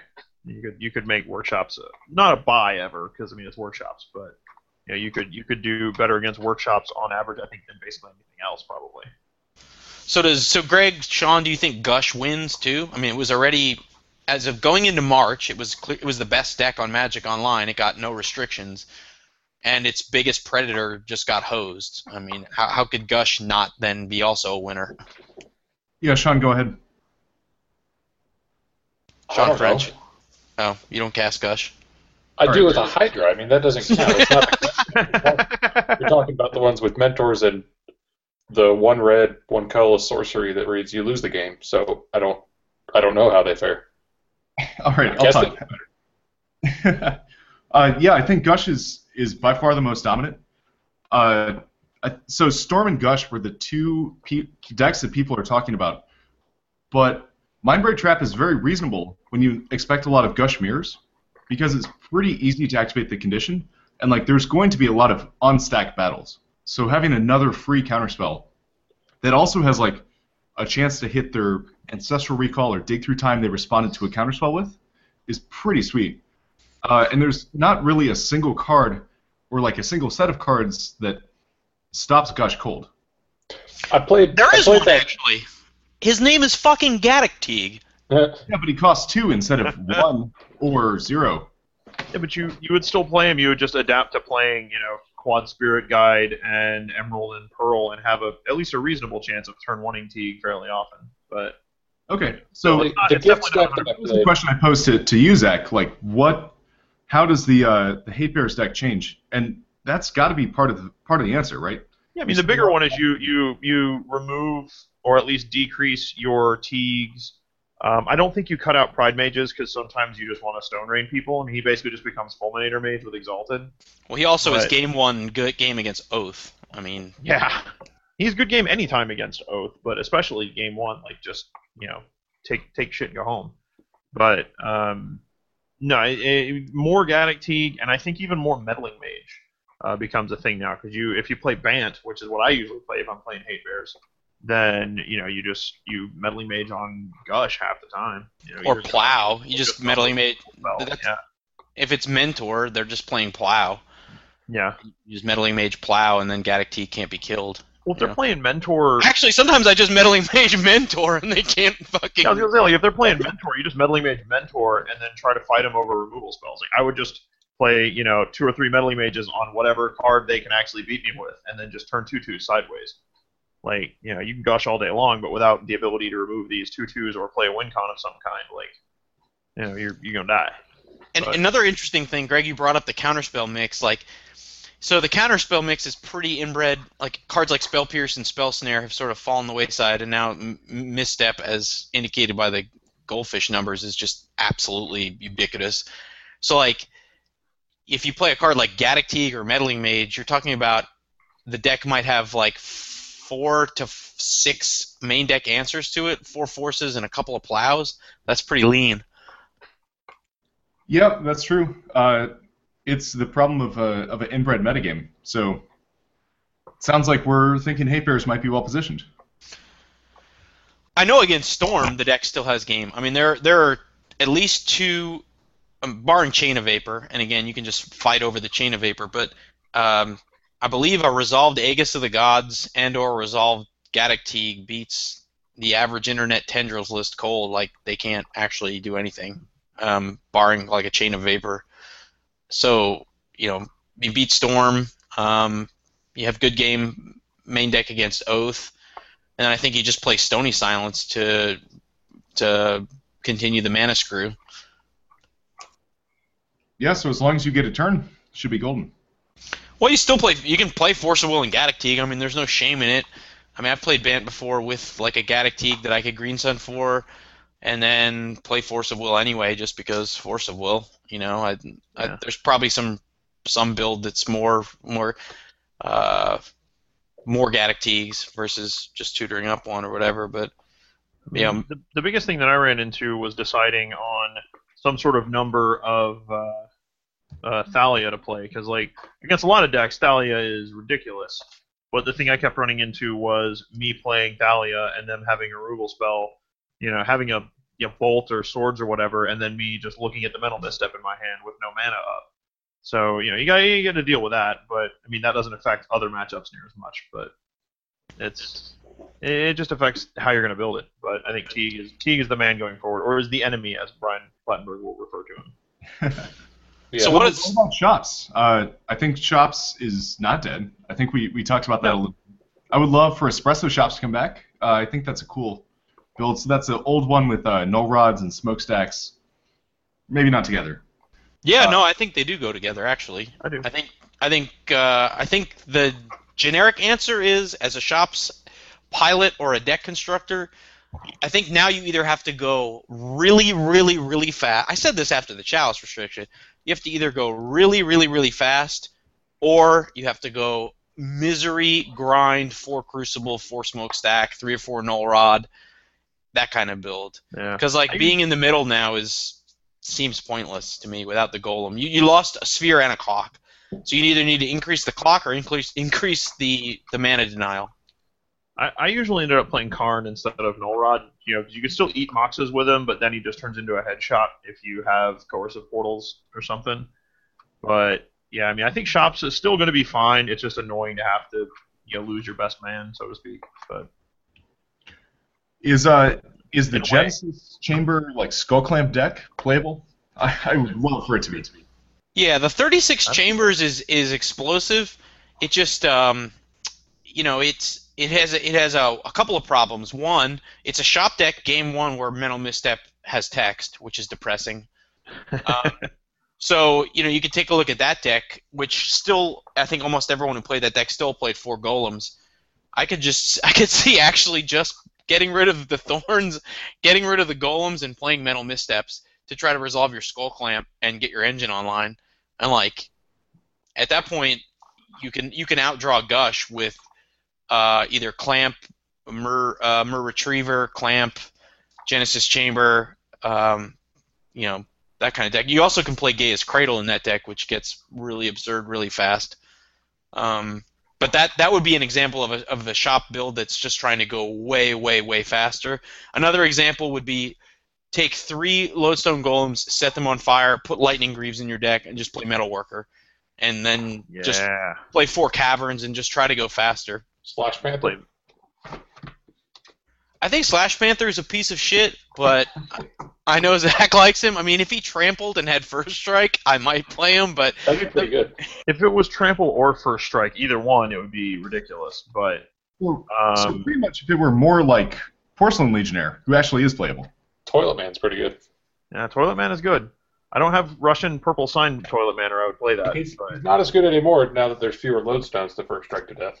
Yeah, Uh, it's true. pretty good. It plays really nicely with a Ravager, and having played against aggro shops a lot recently, I just kind of wonder like, how did how did no one consider Ravager for the first, you know, ten years, eight years that it was legal? The card is insane. I mean, I think people have played it. It just hasn't been as big of a thing as it was now. But I mean, I remember at least occasionally seeing people playing Ravager Triskelion like however long ago. But I mean, throwing Hangerback Walker on top of that now is just insane. you know, uh, back to the Cavern of Souls thing. If I'm playing shops and I'm trying to go fast and I'm not playing Genesis Chambers, I think I'm just playing four caverns. I agree. So I'm just playing especially with, especially with Greaves. Yeah, especially with Greaves, and now Construct. I mean, it's centered so heavily on Construct right now. You have Metalworker, you have Hangerback Walker, you have Triskelion, and you have Forge Master, who are all constructs. And if you just dump three golems, put three Lightning Greaves in. There are some pretty insane openers you can have. I think that the the risk reward because you have less spheres, you know, there's just less ways to protect your Metalworker, but in a sense, Lightning Greaves protects your Metalworker. For for what it's worth, Myr Battlesphere is also a construct, which is a very funny man to drop and immediately 12 someone in the dome with. Yeah, so maybe that's a direction you can go. A, a wise man once told me the key is the metal worker. That's the key. I'm very sad that he will not be able to join us for uh, for the stakes this year. Yeah, I immediately emailed Tomas upon hearing of Lodestone Golem's restriction just to make sure that he wasn't like perched up on a bridge somewhere in Munich about to fucking about to fucking dive to his fucking death. Well, so uh, what the the opposite of going fast would be then just to go slow, like you said, espresso stacks. I mean, shop Mox smokestack, while maybe not the clock that Golem is, is still a massive fucking problem for most decks to deal with. It is. I think depending on what else is in the deck, you you just ramp up also the number of uh, coercive portals. Because I mean, it's it's one where you you you're not going to keep them from doing things, but you can come a lot closer to winning the attrition fight by just having your own personal howling mine and then drawing two prison pieces every turn and saying, you know, no, you can't do that now. No, you can't do that now. and, You know, find a win con however you want to. It doesn't really matter at that point. You're winning by submission, basically. Sounds like Terra Nova could make a comeback as well. If uh, if we're right about no rods and winning by attrition being good. The problem I had with the old Terra Nova decks is that it was a land-based deck that played all the lands in the world, including Ghost Quarters, and did not play the card Crucible of Worlds, which to me was just the fucking dumbest thing ever. Yeah, that's really, that seems poor. Yeah, so if I'm going in that direction, I'm playing four fucking Crucibles. Agree. So I, I my plan for, in recent like months with shops has been my sideboard consists of like two to three expedition maps, my Soul Ring, and a, and more lands that piss people off. Because once the blue players dump their missteps, I have Demonic Tutor for Strip Mine, which is like insane. You can strip mine. You can get you know against non-blue decks if they're playing you know, or if they're playing blue but they're playing mentor. You know, you can you can tabernacle with it and just punch them directly in the groin. Yeah, exactly. Um, so anyway, that that might be, I still don't think I'm I'm I'm not that keen on playing one drops in main decks of shop decks. It just feels bad. I don't know why. You don't like misstep to have text against you, and misstep is everywhere. So if you can load your opponent's deck with blanks, then you know go for it. I, I stole your tech of not using Soul Ring, even though Soul Ring is clearly amazing because that's a thing to get misstep. Yeah, Soul Ring is a piece of shit now. It's sad. I think it's fine anywhere else. It's just in a deck that's already full of mana acceleration, having one more that might push you to keep a hand that you would otherwise throw back may not be, you know, perfect. But yeah, All right, guys, I gotta head out. All right, dude. We were just about to talk about tin fins. Yeah, do you want to guys? Do you guys want to talk about tin fins while I punch myself in the groin on mute? Uh, sure. Yeah, let's do that. I, I actually do have to bow out after that. Um, just or uh, do have to bow out at this point anyway as well. So um, I have nothing to contribute to Tin Fins other than my enjoyment of playing non Tin Fins Reanimator because it is the simplest combo deck in the world, and I don't understand how it is good. But people just look at you like, "Oh, you cast two spells." I I don't. I don't even. How do I do things? But you know, Tin Fins it re- seems like it requires sequencing and you know learning how to count storm and stuff, and I'm bad at those. So. Sometimes. I mean, technically, you could sequence Exhume wrong. You could like cast the Exhume first and have no creature, and then cast the Entomb. So, like, are you going to respond? no, cool. Then Entomb. All right, well, I'll catch up with you later. So I know, uh, Sean, you uh, you bummed Greg's list for the Star City Philly, right? Um, Yeah, uh, and you gave a hilarious deck deck deck. You, uh, sounded like you had a lot of answers for that, that deck deck. I like to think that I'm getting better at deck tech, so I'm still not good at it. uh, I Well- play with I play uh, Legacy with Nick Miller weekly locally, so so did he actually expect any any like actual answers when he asked you questions? yeah, you What do you came off uh, dry as a fart in that deck tech. have you seen my other deck techs? Yeah, they're even funnier. Uh, so, uh, uh, why would I want to play this fucking pile of shit anyway? I, I don't understand what, what why is Tin Fins better than traditional Reanimator, or or maybe the answer is it's not, but I enjoy it. Uh, I think it's better than traditional Reanimator because traditional Reanimator has always had kind of a problem with consistency. So you would sometimes not even be able to make your combo, but let's say you did. Generously say you did. There's plenty of decks that can beat a resolved random monster now. Like, so you have four Gristlebrands and four Entombs and four uh, Careful Studies. So you have decent odds to make a Gristlebrand, and most decks can't beat that unless they have Karakas. But setting that aside, all your other dudes, for the most part, suck. Like they're fine in good matchups, in in matchups, but they're uh, otherwise very conditional. So Tin Fins will win through it, the common main deck hate, like Swords to Plowshares, Karakas, that sort of thing. Uh, it'll, and it'll more consistently find Gristlebrand. And then in the sideboard, you get Mentor, uh, what Monastery Mentor. Keep on wanting to say Mentor the Meek, but that's not it.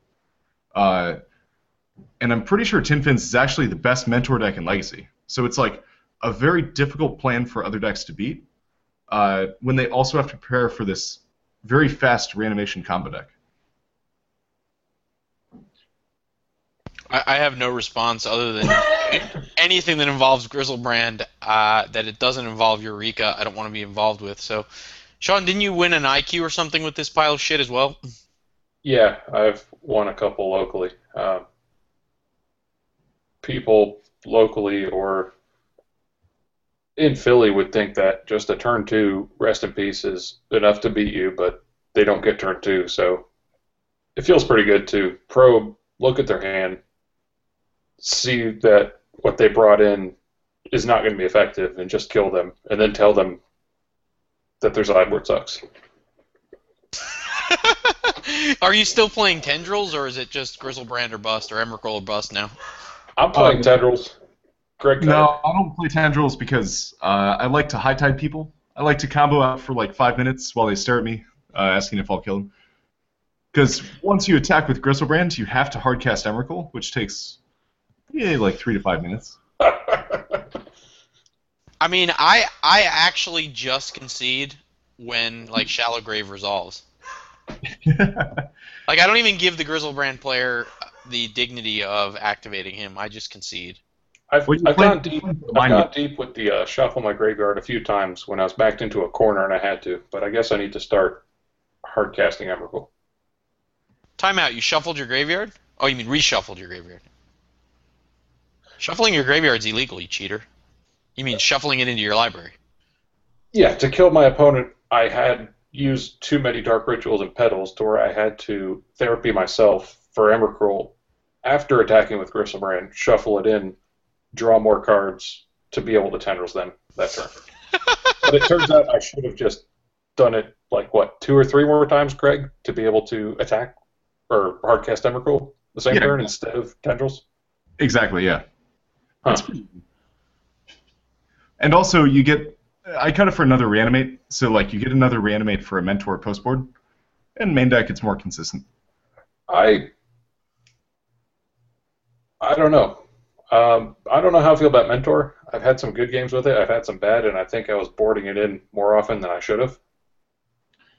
So now I only do that pretty sparingly. So now I've I've moved on to uh, counterbalance or Stoneforge Mystic in the sideboard. to board your Gristlebrand deck into a counterbalance Swords of Swords Plowshares uh, Mentor of the Meek Monastery Mentor, uh, sort of like combo control deck. Feels very very vintage. Huh. Petal, Underground Sea, Stoneforge Mystic, go. Get my fucking Batterskull out of my shitty Grizzlebrand deck. The last the last IQ I played in, I played against a Delver deck.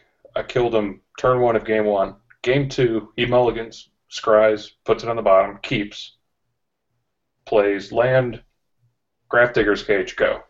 My turn was Underground Sea, Petal, Dark Rit, Mentor, Probe, Probe, Therapy with my last mana, pass. Next turn was like Petal, Top, Therapy you again. I just turned to him and he's like, "Oh, you're playing vintage." I, I see. so, speaking of countertop, uh, I know you used to play Miracles. Um, I know everyone's kind of been clamoring for a Miracles ban, or you know, counterbalance top one of those cards. Do you think they're ban worthy? Uh, are you happy to see no ban there? I mean, I don't. I could see people having an argument against top because oh, it's slow and I have to play against these idiots and they take forever to top and I keep drawing games because I don't know what order to cast Stoneforge Mystic in.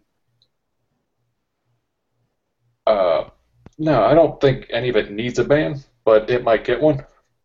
I mean, now that the internet knows that Chalice of the Void exists, it just seems like uh, it seems like a little bit of the clamoring has has gone away about top. I, it, there's just no real way you can tell me that uh, that the problem card is top, or the problem card is always brainstorm. So Legacy is just such a different animal because The top is the card that the opponent has to sit and watch you use for five Yeah. to thirty minutes while they have no hope of winning. Yeah, Also, yeah, Miracles, I'm still pretty sure is the best deck as far as the numbers, as far as results it puts up. It's a deck that you have to expect to face, and usually is pretty tough to hate out. It's it's tough because you know we have this local meta game that's you know Miracles is just brutally hated out. That for anyone who plays it in local Atlanta, it's like it's not a problem, right? I mean, when a third of the field has been playing Chalice of the Void for like three years, it's it's not a good deck, or it's it's a good deck, but it's it's so constrained by Chalice that it's I just never we just I don't think anybody here was- locally saw it as a problem. I was playing it a decent amount here, and I had two Tezzeret decks in the metagame that were getting pretty annoying. I couldn't counter all their threats when they played five in a row. Counterbalance didn't do much, and then they'd start recurring them, and they'd have Chalice. And then I put a couple of meltdowns in my sideboard, and all of a sudden they were not a problem anymore. oh, I see you have two artifact lands, a Signet, a Crucible, a Thopter Foundry, and a Sword of the Meek. Well, they're all in your graveyard. They're dead. Yeah, Meltdown is fisting. I uh, Snapcaster meltdown you again. Just just die. I have had the great pleasure of having the card Meltdown in my deck uh, when Affinity was uh was still a, a, a viable legacy deck, and my opponent actually because my Meltdown is Korean and signed, he had to call the judge over to confirm the fact that I had in fact committed a one-sided Armageddon against his piece of shit deck with my Meltdown on like one. it was fucking Serenity awesome. Serenity out of Tin Fins does even more damage. It's great. It answers everything. Greg, would you like to explain to us the interaction between Serenity and Teferi's Reich? I would love to. Teferi's Realm is a world, a world enchantment that says, on each player's upkeep, that player chooses non-aura enchantment, uh, artifact, creature, or land. All non-token permanents of the chosen type phase out. Now, as I'm sure you guys all know, phased out permanence phase in on the upkeep. So, for example, if I were to stack the Serenity trigger and then phase out all enchantments, then my opponent would not get to choose off Teferi's Realm because it's phased out. All his artifacts would be destroyed. All his enchantments would be phased out, and uh, then both would phase in on my up my untap step, and I would get to do it again. So every single turn, I would get to kill all artifacts and phase out all enchantments. It's like Apocalypse for an opponent's artifacts mated with the Abyss and formed this fucking love child. Are there any practical uses? Like, can I take this to my local tournament? And Do people play artifacts and enchantments? well, not anymore. They've they've kind of taken a break from Legacy because I melted down all their artifacts too much. Yeah. Yeah, Meltdown has a similar effect. I but the the, the Serenity Teferi's Realm combo is pretty fucking funny. I, I'd never have thought. Just phasing in general now, the way that phasing works is so stupid. The fact that it's you're essentially supposed to ignore the card's existence. It is it is I believe the text is treat this card as though it doesn't exist. It's just like but it's there and it's face up. Why why am I ignoring it? Because Teferi took it to his hood. Yeah, very fucked everything up with phasing. once once that fucker, I don't know, pulled that out of his bag of tricks. Uh, he has an aisle. Do you know that? Uh, have you ever have you ever have you ever using a special action played the card Teferi's Isle? I've never played Teferi's Isle. I know it exists. And if they could, if you could break phasing, it would be sick. There are so many cards named after Teferi. He has an imp. He has a moat. He has a puzzle box. He has a realm, a response. He has a veil. Ooh, I need to play the response. Uh, he has a curse. Teferi's curse has some really, really debatable artwork. It is uh, by the same guy who did Reanimate, Robert Bliss. It's like this barely clad, obese, like uh, I don't even know what he is that? what he is. I- He, he, he's not a human. If he is, he's a well-muscled like sumo wrestler, but he has no calf muscles. Anyway, Stepping through time is like riding a camel. It may get you where you want to go, but the ride is fairly pleasant. Yeah, I think that the card hints heavily at bestiality because he's pointing to this meek little goat on the ground and like I am about basically. And, you know, Tonight, you. yeah, rape is no laughing matter, but he is pointing at him like I'm gonna rape you. Enchanted So, like, permanent the ground is merging into this dude's leg, and yeah, yeah, it's fucked up. like daisies. I- I don't even. Yeah. I yeah. Anyway, this card would never see the light of day. Both the rules text on it and the art would never make it past uh, So or we the can flavor, enchant flavor text. Serenity with this. In theory, yeah, yeah. Uh, he also has this perverted-looking imp. If you scroll down a little further here, um, Teferi's imp, and but finally, the one I was getting at is the Isle. Basically, this thing is like a Blue Mage's Godland. It, the text is tap, add blue blue to your mana pool. Who doesn't want that? Like, what a deal! Teferi's Isle, mana drain, go. like, but it enters the battlefield tapped, unfortunately, and then it has phasing. So that effectively means that the first time that you'll ever get to use Teferi's Isle will be two turns Turn when you play it. yeah. yeah. But anyway, if something ever breaks phasing and is cheap and cantrips or something, uh, Teferi's Isle might be busted. It's reserve list. So does that mean you have four? I know I have a German one, but um, Oh. I don't think I have four German ones. It is legendary too. I have some absurd reserve list cards that you know are on the precipice of spiking. You know, assuming we get some crazy printing. Speaking of spiking, did uh did you guys see the price for Ancestral Vision? Let me look. They they peaked at 50, I think. Yep, that's right. They peaked from I think it was seven dollars to fifty dollars. Jesus Christ! The shittiest Ancestral recall ever made. well, Is that true? Isn't there one that requires you to have like 30 cards in your graveyard? uh, cards. Visions of Beyond, I think, might be better in the right deck. I don't know. Not This thing- restricted. Pretty Not bad. So Visions has been reprinted like twice. It's been Yeah. reprinted in a fucking dual deck. Can't you get that at a Walmart with food stamps? That was the first dual deck printer, if not the first, one of the first. So Uh it's actually pretty rare. Okay. It was in the dual deck anthology as well. If you It want was to also in the uh, the anime art Jace vs. Chandra, which they re-redid. If you want a shitty hologram on it, you can get it in the anthology. That card has a shitty hologram, and it also has the dot to tell you it's blue. Dot. What a humiliating card to have to put in your deck. Looks like you can actually get Greg right now. There's a Russian near mint one for thirty-six dollars. Wonderful. I of course have four Russian signed ones and have for a long time. But um, yeah, I don't care about modern, but it's funny how cards spike. I do have at least a dozen Sword of the Meek, and as I understand it, that card has gone flat as well. I mean, for an uncommon anyway. Plaid. That card is median TCG 20, 20 US dollars for an uncommon piece of shit equipment.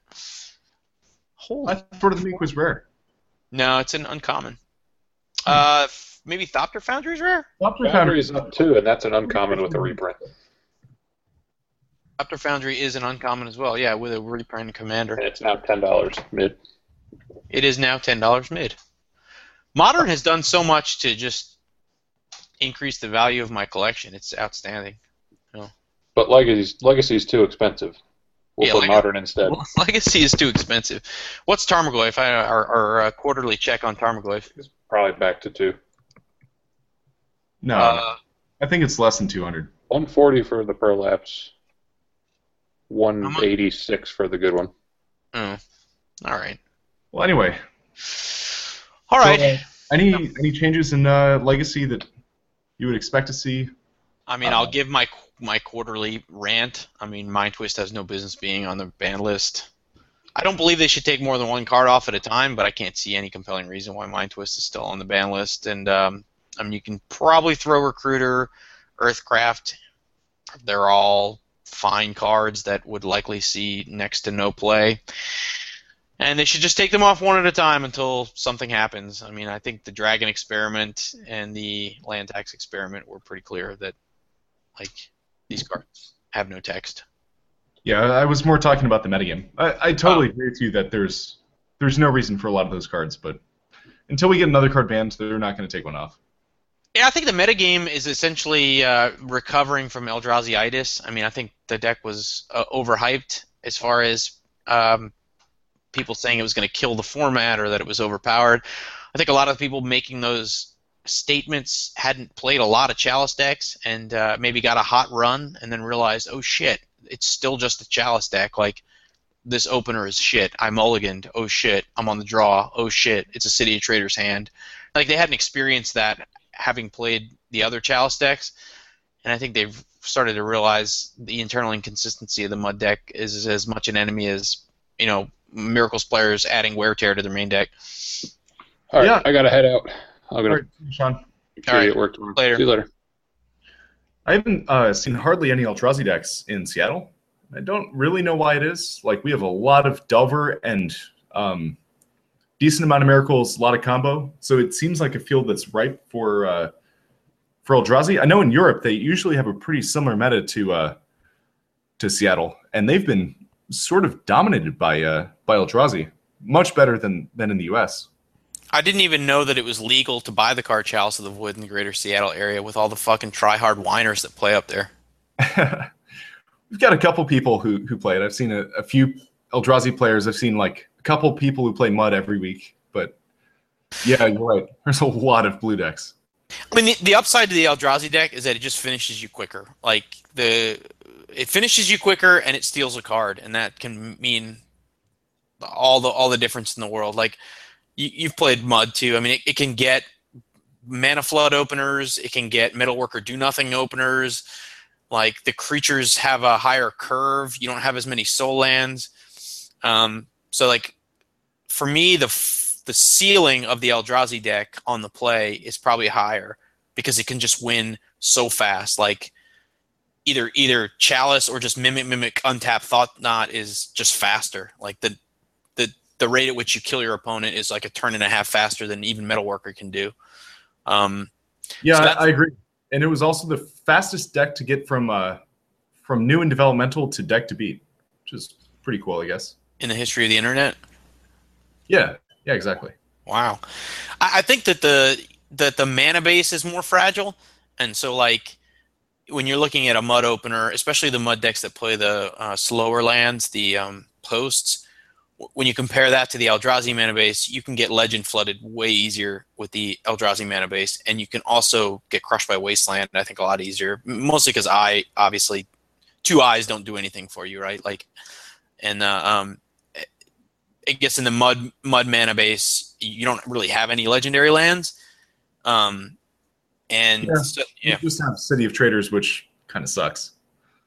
yeah. It, City of Traders does betray you occasionally, but um, but the Eldrazi deck also plays that, right? So Yeah, it usually plays a few. yeah, so I think it's good that a Chalice deck got some exposure, just so people actually look at the card Chalice of the Void and realize how good it is. I just hope it doesn't get good enough to the point where mm, the bleeding causes you know them to actually consider restricting Chalice, which I think would be a travesty. In, in uh, Legacy, I would quit Legacy forever for the rest of my life. Yeah, I, I agree on both points. Uh, it seems like if Eldrazi were to get extremely popular, it'd be just like what happened in Vintage to take it full circle. Yeah, I think that the feeling of being cantrip dot deck, being on the draw, and just staring at a chalice on one has to be one of the most miserable things to deal with. I I've done it to you a number of times, and it's it's got to be just miserable. Oh, it is. Although Yeah. sometimes I still win despite that. Sure. the the other deck, I think that uh, that uh, at least in our local meta, there was a lot of Blood Moon Chalice too, and the, Bl- the Blood Moon Chalice deck beats up on the Eldrazi deck because you have so many. I mean, you basically can't. Not to say you can't beat a Blood Moon, but trying to dig out from underneath a Blood Moon, Blood Moon with that Eldrazi deck is really, really, really hard. I mean, you're casting like Goblin Piker and um, essentially a really shitty Hydra with uh, with the endless one. Other than that, you can't cast anything in your deck. Um, so it beats up on it pretty hard. And I, I do think the I think the initial adoption. I said this on an earlier podcast, I, maybe on an Everyday Eternal podcast. I think the adoption of the Eldrazi deck was so much more about modern players having ninety percent of the cards for a legacy deck, and then then the deck actually being that great. You know what I mean? Es- Especially in Philly. I mean, the anecdotal Yeah. evidence was was a lot of kids had the modern deck and either borrowed Wastelands and bought Tombs, um, you know, or were a few cards away, right? Yeah, what I- are the I didn't think there were a lot of uh, modern players in Europe, and I know it's huge in Europe. Um, I, I don't really know what the deal is, but I totally agree that it's good that it exists because you do have that entry from modern. Well, not anymore, but had? Yeah, yeah, had the entry. yeah. I don't play a lot of modern, and I just like I don't have enough time in my life to commit to modern. I think the I, the idea of converting modern players to legacy though is is um, decent. You have to have some inflow of players into your format, I guess. I don't know. I mean, Japan has a negative birth rate, and it seems like a okay place to live. So maybe it's not completely wrong, but um, so I, I don't I don't really know. Like I don't know if Visions has text in modern. I can't put my head around it. I guess there's no cascade. There's no cascade spells that have text in modern, right? They're all just the crappy ones. Yeah, the crappy ones. I, I don't. I don't really think much about modern. I don't care for the format at all. Yeah. Uh, every time I've played it, I've there. There's very few times where I play Magic and just want to quit Magic after playing a tournament. and as a rule, every time I've played Modern, I've wanted to quit Magic. I, felt in modern most of the time. I don't know if I necessarily wanted to quit Magic, but I just felt in modern more than any other format that like my my experience, rules knowledge, and everything had so little bearing on what happened in the match, and uh, I was just so beholden to like I don't know either the card pool or like siding in cards. Like, sideboarding for me was the most frustrating exercise in modern because there's no tutors, no card manipulation, no Sylvan library. There's just actual stone nothing. You you just had your sideboard cards, you didn't, and you just mulligan to find them and died. Like it was just yeah, this miserable experience. and you could argue there's a lot of that in Vintage too. But at least in Vintage, like you're for the most part interacting with someone who's reasonable to talk to, probably does something besides magic. So like they might have a personality, like they might have like other life experiences, probably. Yeah, Uh, yeah modern, you're getting some modern. city millennial grinder who you just want to throw through a plate glass window. Yeah, it's it's bad. Yeah, and a bunch, of, a bunch of casuals who like transitioned because their pet standard deck rotated, and they can still beat you, which is like really, really frustrating. Yeah, losing to like some random casual on holy day dot deck, it that that would be uh that might be the end of my magic uh, career as well. But uh, yeah, I don't really want to talk about modern anymore. So yeah, Anything Anyway. left on your agenda? um I think that was pretty much pretty much it. I don't really uh, have a line item about barbecue, but Oh, we covered that in the beginning. Yeah, Zack just Oh. got back from Texas, so we had him uh, give us a rundown on the difference between Texas barbecue and Georgia barbecue. You live in Seattle, where there's no good barbecue. that's right. I could give you the, the rundown of Seattle barbecue, and it's shit. I wouldn't even consider going to a, a fucking. I mean, like it's it's just so foreign to me to think about. I, really, anywhere on the West Coast, I can't imagine going to anything other than like Korean barbecue. I guess, and even that, Atlanta has the best Korean barbecue in the country. So it does. I miss the Atlanta Korean barbecue. The uh, what do we call it? Five sluts. That place. Yeah, yeah, yeah. yeah. Um, yeah, five sluts. Um, where every music video always features at least five sluts. It was a Korean barbecue place where they had a must have been like 300 inch projected uh, screen of like K-pop videos, which of course are scantily clad girls or guys. Sometimes tough to tell the difference. Yeah, Uh, yeah. Got men with nice hair and then scantily clad women all singing the same exact song over and over again, usually in leather and or plastic clothing. Or the one fat dude that has the rap song, what uh, the the Gangnam guy, he would occasionally oh yeah. cut into the loop. Yeah, we have the best Korean barbecue here. We have really really good Korean food. I read somewhere that Atlanta is now the largest Korean population in the United States. No kidding. Yeah, they've been busy. So uh, shout out to Yito Jang, our lone Korean member of Team Tusk. he, he is always there for us when we want our Korean cards translated. Like the fact that um, Ancient Tomb translates in Korean as Old People Grave. uh, anyway. Um, yeah, so that's it. So, uh, you know, as far as the schedule goes, and the uh, we don't really have a whole lot to look forward to until Columbus, which I believe is in June, right? Is it GP Columbus? Is the big legacy GP? Uh, I think you're right. I'm not going to that one. I am probably not going either. I'm not really enthralled with the organizer. They've given almost no information about the event. I think they just put up the hotels recently, maybe. But I mean, uh, Yeah. professional event services is not who I want running my, my GP.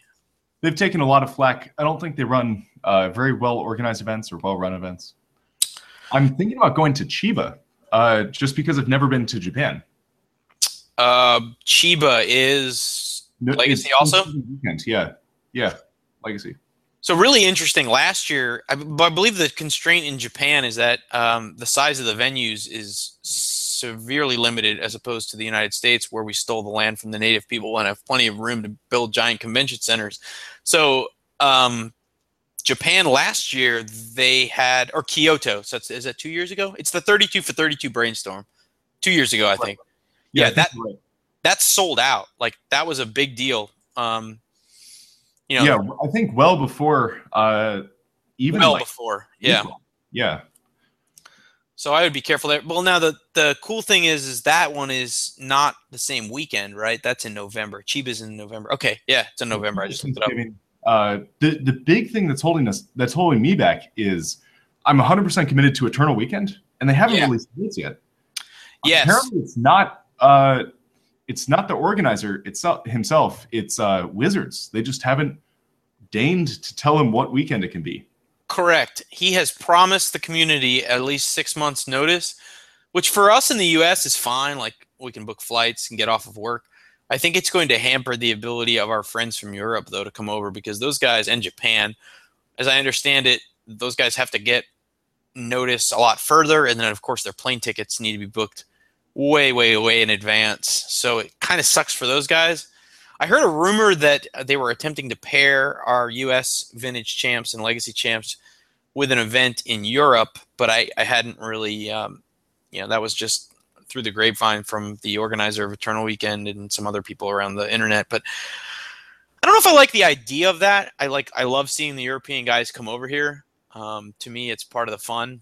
And then um, I think if they did an Eternal Weekend in Europe, I think a cool idea would be to put it completely opposite the calendar of the U.S. one, so that uh, we could go over there. You know what I mean, and hang out with those guys and play. I think that would be really fun. Yeah, I, agree with you. Uh, from Wizards' perspective, I doubt they want to devote two weekends a year to Eternal coverage. Um, True. it's just not really their mo. Uh, No.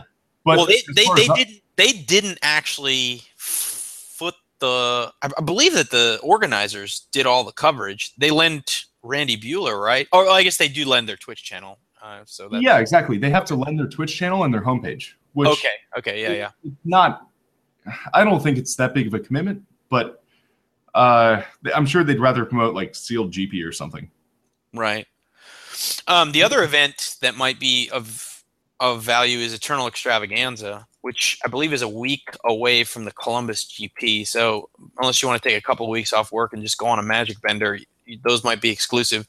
Eternal Extravaganza will be interesting because I I think it'll be the first. Maybe I'm getting it uh, transposed with the New York Stack Exchange. It'll be the first quote unquote major vintage event uh, uh, post uh, Golem killing. Oh, Oh, so, much, oh, so much a Golem. So I, I might go to that. The nice thing about uh, Eternal Extravaganza, it's got a decent payout.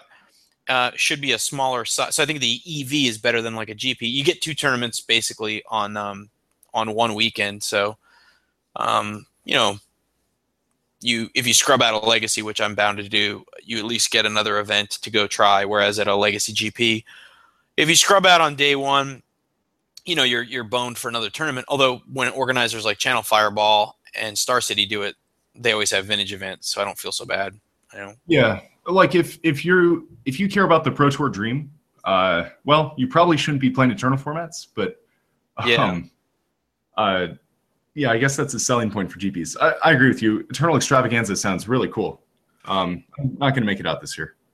Yeah, I mean, I'll, I'll probably make it just because the flight will be two hundred bucks, and it's uh it's actually not in a bombed out strip mall uh, where the last one was. It's actually at a bombed out normal mall, um, but closer to Allentown, which is it's an okay place to hang out. Uh, they got a couple of actual hotels there now, whereas four or five years ago they didn't. So, I think Shawn's you know, Shawn French's game to go, and I imagine we'll probably try to make it up there. I probably won't do New York Stack Exchange just because. Um, it's also pretty close to this uh, to the date. Eternal Extravaganza culminates in oh June 18th to 19th, fifteen thousand dollar tournament. Yeah, that weekend. So probably go try and do that. Um, I don't know. I don't know what I'll play. I'll, we have actually sanctioned F and M Vintage this Friday, so I'll uh, it'll be my f- it'll be the first tournament. It'll likely be the first streamed Vintage event that that uh, Lodestone Golem is not legal in. or Oh, is cool. restricted in. Yeah. Yeah, our uh, our vintage FNMs died. It turns out that a bunch of adults with like social lives and stuff don't tend to have free Fridays consistently. So our vintage FNM petered out. Holy shit! Atlanta can support 15 to 20 person sanctioned F and M vintage, and Seattle's died. That that's news. It's shocking, yeah. Oh, anyway, well, we'll see how it goes this Friday, and uh, maybe I'll have some uh, relevant data to report back on after having a four round uh, semi casual Friday night of vintage. So, Nice. all right, talk to you later. Thanks for casting. Yeah, thanks for listening, guys. All right, take care.